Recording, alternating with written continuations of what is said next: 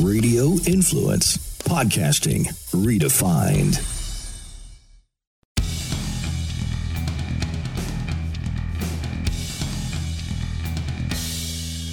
Welcome back to the Lawfather podcast. As always, we are here in Lawfather headquarters, uh, right here in the studio, uh, here right in the Lawfather firm. So, just want to take an opportunity to talk about a few things today that is a little different than what we normally talk about. Uh, we've tackled some heavy topics over time.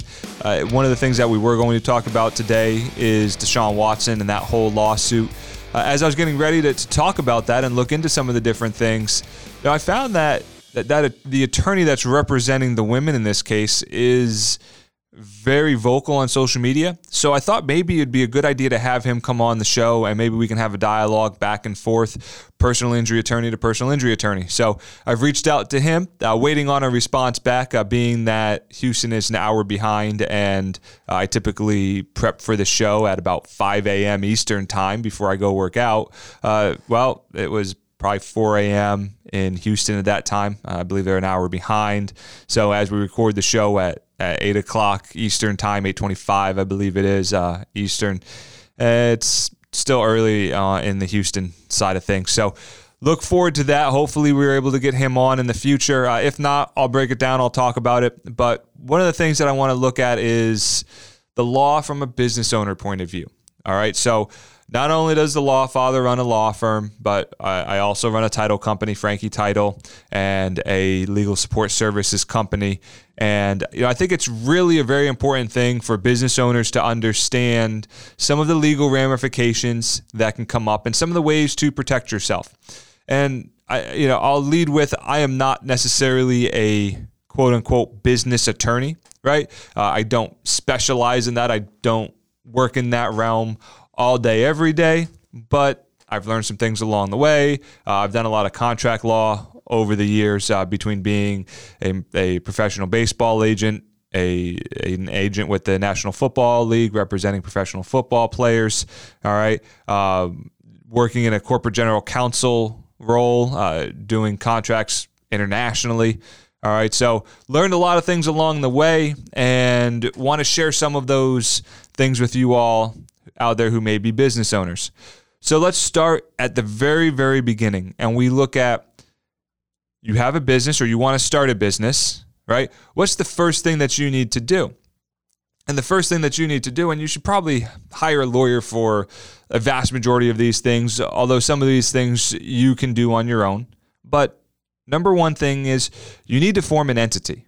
All right. And there are some legal ramifications here and there are some tax ramifications. So I'll look at it from the legal perspective. Keep in mind that you're going to want to talk to a tax professional, an accountant who can break down the tax ramifications for you. All right. Uh, quite frankly, when I make decisions as to what's going to going to go on with the business from an accounting perspective, I get with the accountant.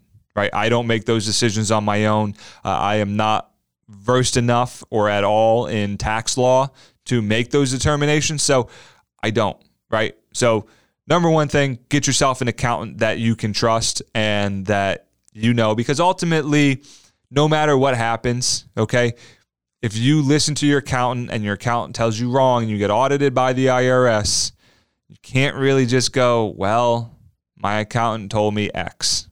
All right, it just doesn't work like that. All right. So you need to keep that in mind and, you know, just be careful of that. But get somebody that you can trust. Now, what you're going to need to do is you're going to need to form the entity. Now, what can that be? It can be a corporation, which is what we hear a lot about. It can be an LLC, which is a limited liability company, or it could be a partnership. All right. Those are your main varieties of legal entities right? And there are, are, a lot of different tax ramifications. Uh, corporations, from a legal perspective, it's very structured and you have to have meetings at least once a year. Uh, you have to have officers. Uh, there'll be bylaws, and the owners of a corporation are shareholders. All right. So that is the basics of what a corporation is. And there, there are big differences in tax ramifications for corporations versus limited liability companies, which is the next thing. So in a corporation, you have shareholders in a limited liability company or an LLC, you have members. Okay. Members are the owners of an LLC. Uh, you can appoint officers in an LLC. It's not required. Uh, you can have yearly meetings in an LLC, but it's not required. All right. Now, if you want to change something in an LLC, you have to have a meeting and then you have to pass a resolution. Okay. But they're not required. It's not a requirement. And, and the, the difficulty becomes if you don't do the requirements that are required of the entity, you can actually personally and individually potentially be liable if the company does something and gets sued. Okay. Uh, it's what's called being uh, piercing the corporate veil. And you want to avoid piercing the corporate veil. Uh, and that actually goes along not just to corporations, but to limited liability companies and to partnerships as well. So you want to make sure that you're following all the rules and regulations. Limited liability companies are the most free in, in terms of they're not structured. You can essentially do what you want. You can handle things how you want.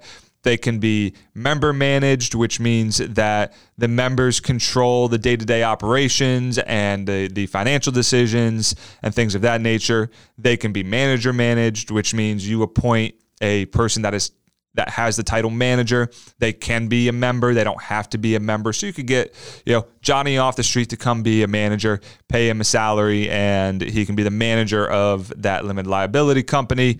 That manager does have a fiduciary responsibility. They have a duty to the entity. So even if you just grab somebody off the street, they can't just make decisions that would hurt the company. All right. So they, they do have to work in the furtherance of the company. Otherwise, they could be liable. All right. Uh, one of the big differences is so a corporation is recognized by the IRS, which is the taxing body of the United States. Limited liability companies are not. They're what's called a, a disregarded entity. All right. So when it comes to tax time and filing purposes, they can be one of several different things. Uh, they can be a sole proprietorship. They can be listed as a partnership, uh, an S corp or C corp once again, get with your tax professional to discuss that aspect to it. And then you have partnerships, which I'm not as well versed in, but that is uh, another another way to do it. And and you put multiple people together, and you can form a partnership, and it creates an entity.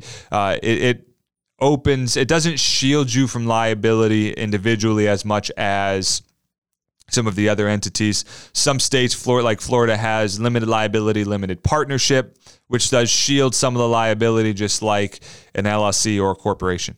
Okay, so that's step one. Step one is to determine what type of entity you want to be, both from a legal perspective and a tax perspective.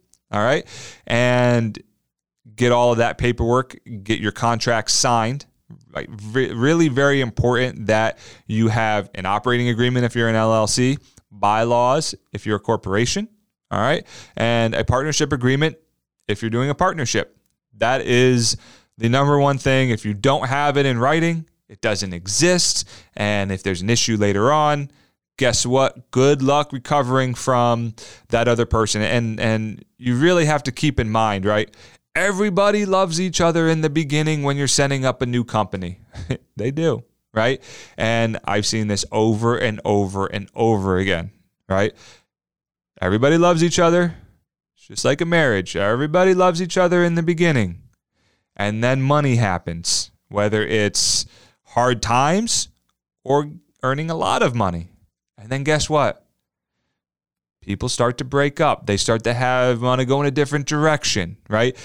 People think, hey, the company should be going in this direction or that direction, and and nobody else in the partnership or the company agrees, right? All of a sudden, you're fighting, and you can't figure out which way you're going to go.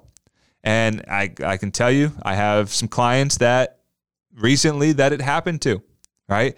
And every time we drafted a new contract, I would tell them, right? we are drafting this contract because we are getting ready for the divorce. Yes, we know we all love each other right now. We're all getting married, we're engaged, and we're happy, and we're going into our honeymoon and everything else. Yep, great, cool, right? I get to be Debbie Downer as the attorney.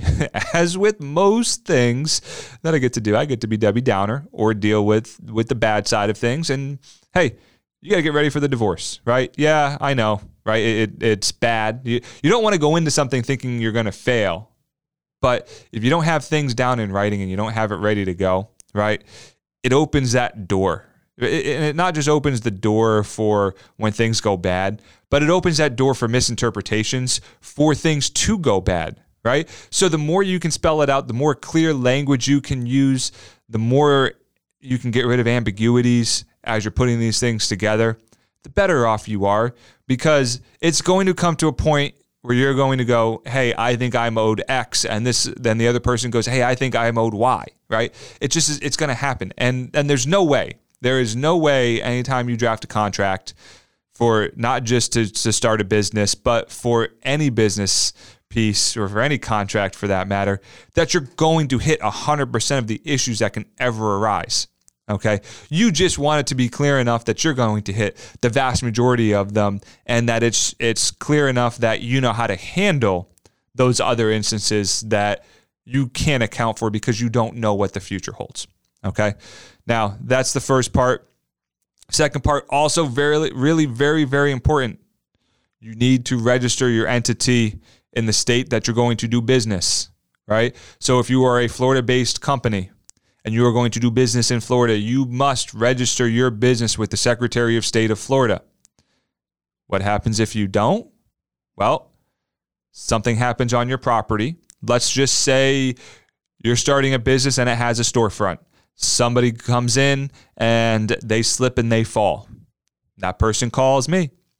And I and I look you up on Sunbiz, right, which is the Secretary of State uh, Division of Corporations site for the state of Florida.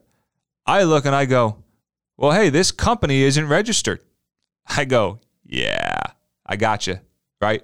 We're good. Hey, client, we're in a good spot because guess what?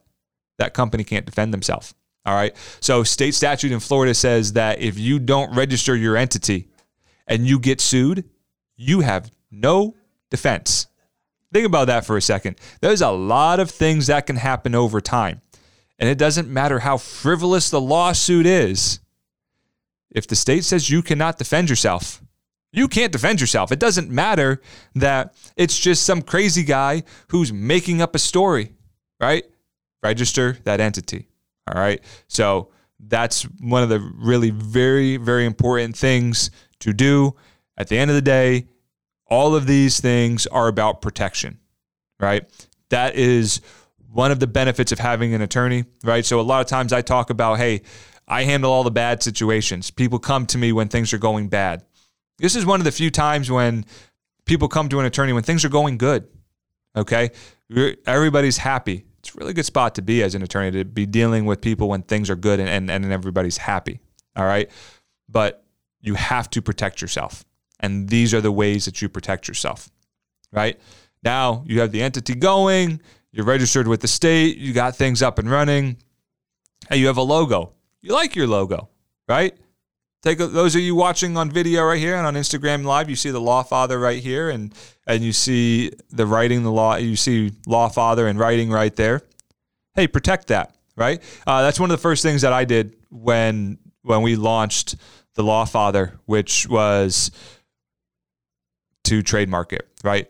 One of the very first things as it was in the development stages, and I've talked a little bit about how that came about, but it really just stemmed from a conversation uh, from a really good friend of mine. He actually is a brilliant marketer. Uh, he works in insurance, but he's he's brilliant. He, he works uh, on the opposite side of me, uh, but not in, in, the defense side. He works for an insurance company as an agent, um, of all things. But um, and one of the companies that I I despise as we go against them, right? But anyway, we were talking one night, and you know he brings it up and we start talking about it and developing it.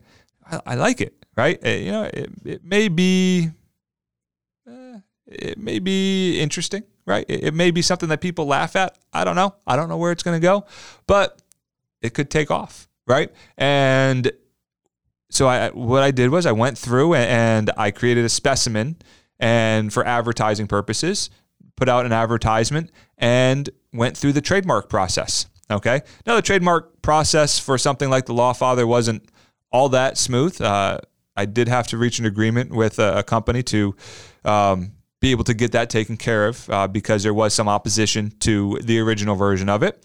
But the version, as you see, the Law Father, uh, has been trademarked with the U.S. Patent and Trade Office, and that's what's really, really very important because you get to protect that. You get to protect your brand when you have that, right? And from the legal standpoint, we're all about protection, right? So what you want to do is you're going to have to do what's called creating a specimen because the U.S. Patent and Trademark is going to want to, uh, U.S. Patent and Trade Office, excuse me, is going to want to see that trademark used in the course of business, right? They need it, it needs to be used in commerce. So you can't just create a logo and just say, "Oh, this is my logo. Yep, uh, I'm going to submit it over to the Patent and Trade Office, and we're going to be good to go." No, you have to create some sort of ad. So a lot of times, what I'll do is, and this is what I recommend to people, I'll make an ad that I put on Facebook. Right? It doesn't necessarily have to be an ad. It just has to be a post that is essentially advertising something, right? Advertising the services that you're offering. Take a screenshot of that and you can take and submit it as a specimen to the US Patent and Trademark Office. Okay. That helps you to protect your brand. Now, trademarks have to be very specific. Okay. So, for example, we own the word mark, the Law Father, right? Now, if I want to trademark the Law Father and how it looks, right? So those of you watching on video, I keep pointing to it, but the exact font that's used, you need to specify that it is, uh, you know, a blocked font with with pointed tips on the end, and it is white in color. If you want to use the color aspect, okay, uh, it just depends on what you want to do and how you want to do it. All right, trademarks come in classes. So let's just say, and I, don't I can't think of another business outside of law that would use the law father, but let's just say, uh, just say a plumber wanted to use the law father, right? I, I don't know. Um, my grandfather was a plumber, so I guess that's where we got that. We had Franchi Plumbing, now we got Franchi Law and Franchi Title. I don't know, but anyway, that's just an aside. But um, say say a plumber wanted to trademark the Law Father, they could, right? Yes, I own the trademark for the Law Father, but so could the plumber. And here's why your trademark goes in a class, right? And we have the trademark for the law father under the class of legal services. Why? Because that's what we do, right?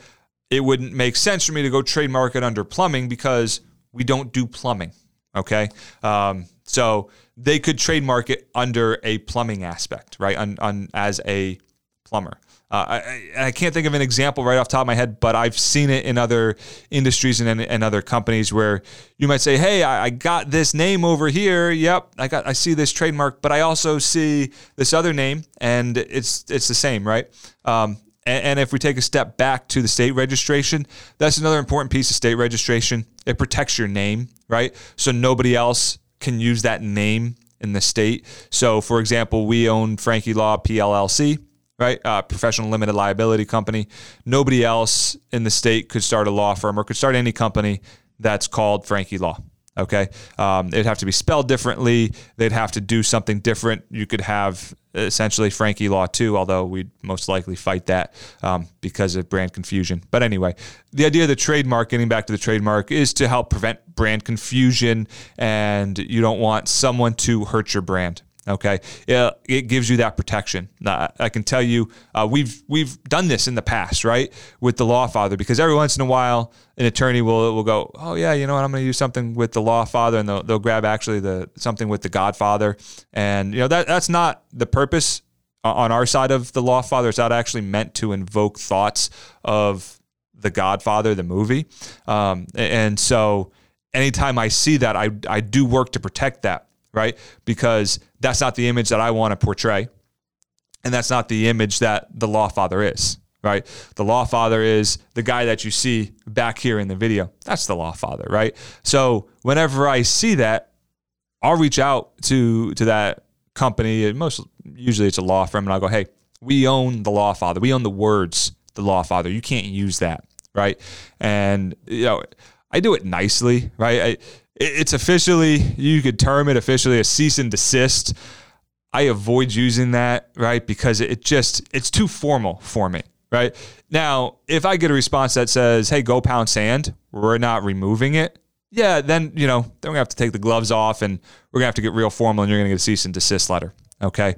But my style is just to go, hey, look, we own that. Please take it down. Haven't ever had a problem past that, right? Actually, had places call me up and go, "Hey, we're sorry. We, you know, we looked it up. Yep, you do own it, and, and we're going to take it down." So just keep that in mind. You want to protect your brand, right? And, and, I use that as a real life example because I'm always working to protect the Lawfather brand. And I mean, look, I, I had great grandparents, all of them came over from Sicily, and um, some of them were pretty vocal about not not appreciating uh, movies like The Godfather because you know it puts Sicilians in a negative light. So you know I, I do try to work to protect that. I wouldn't want that to be what it becomes, right, and what it's about, right.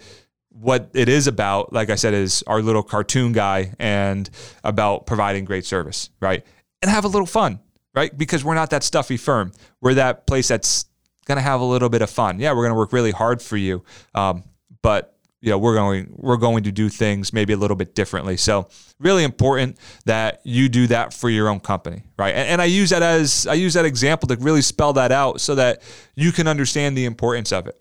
All right. So those are kind of your building blocks when we look at, hey, I'm going to start a company. This is what I need to do. This is how I need to protect myself. One of another really good way have an attorney on retainer. All right. I know it sounds expensive, but I guarantee you, I guess I, I suppose the bar would have a little problem in me guaranteeing anything. So um, I'll walk back that guarantee, but I, I would bet that you could find an attorney that will do your business law work on a retainer basis, right? And, and it works like this. And and having worked in the sports world, uh, it's given me a unique opportunity to provide legal services to athletes at times um, for some of their business ventures. And this is how we generally work it. We'll set an amount for a retainer. So we get paid that amount every single month.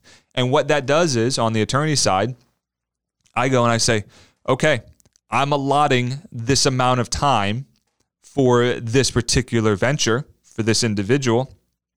So if they have an issue, that's going to go first in line, right? It's not going to go in line at the bottom as it comes in because I've already allocated that time to that individual. Okay, that's how that works. Uh, it, it's really, I think, an important thing for a business owner because you don't know when that issue is going to come up, or you don't know when you're going to need that small thing done. And the way I work it is, I'll work it at a reduction of an hourly rate. So normally those types of things would be done at a billable hour rate, probably in the neighborhood of three to three fifty an hour, right? I'm bumping up most times right now into the 350 an hour when I'm doing things like this on a billable hour rate.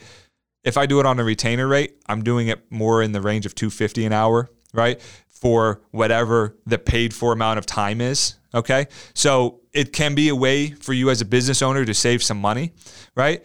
But you just, you never know because it, you could not use it, right, for a month. And then all of a sudden the next month you need many more hours than what you've allocated, or you have a big, big issue, right, that you need to address and think about. So, um, really important to take a look at that and maybe reach out to an attorney and figure out if that's something that you need to look into. So, anyway, that's that's that part of it, okay? Those are some of the basics when it comes to getting a business up and running, right? So, some of the things that people don't generally think about right? Yeah, we all think about okay, I'm going to need a lease. I'm going to need employees, maybe. I'm going to uh, need a supply chain and demand, and uh, maybe I open up an internet storefront. All those things are great, right? All of those things are probably the first things that people think about when they do something like this. But number one thing, think about the legal aspect. If you have any questions, by all means, reach out to me. I'm here for every one of you. As I mentioned on the show all the time, lawfather at tampalawfather.com. That gets directly to me. That's the email address for this show. Okay. 855 Lawfather. I'll answer any one of your questions. All right. As I mentioned in the beginning, I may not be the, you know, business law guru, but I, I probably know a little bit more than most. Okay. Um, I feel like we've protected all of our businesses uh, very well and uh, protected our, our brands uh, in a very good sense. And having been on the personal injury side of knowing what I can use against companies who are not protected. All right. So those are all the pieces. Another piece, make sure you get liability insurance. All right.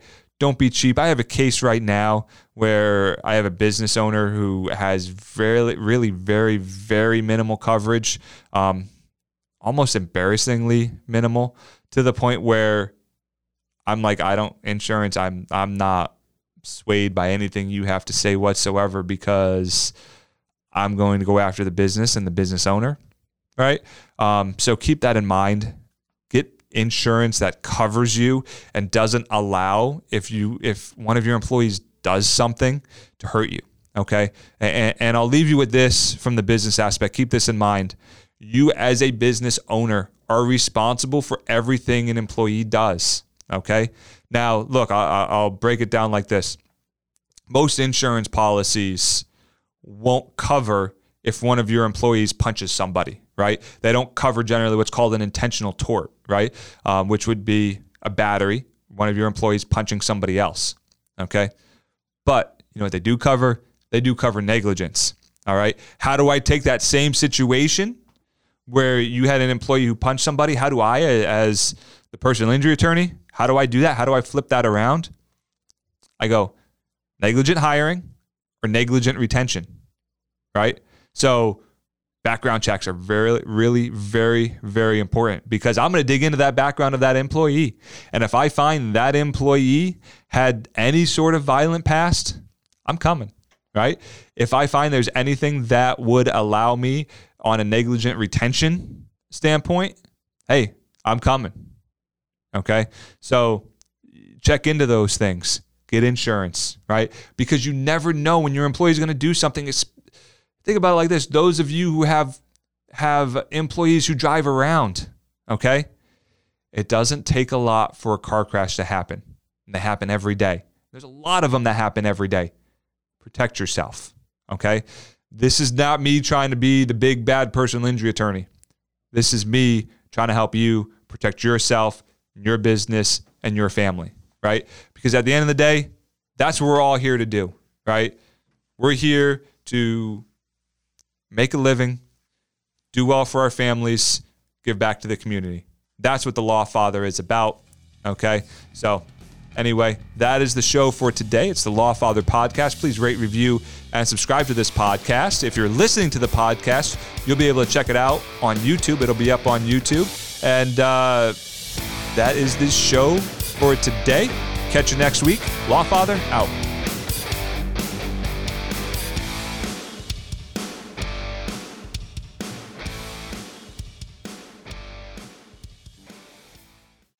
I'm Jerry Petuck, CEO of Radio Influence. I just wanted to take a quick moment to say thank you for downloading and subscribing to this podcast.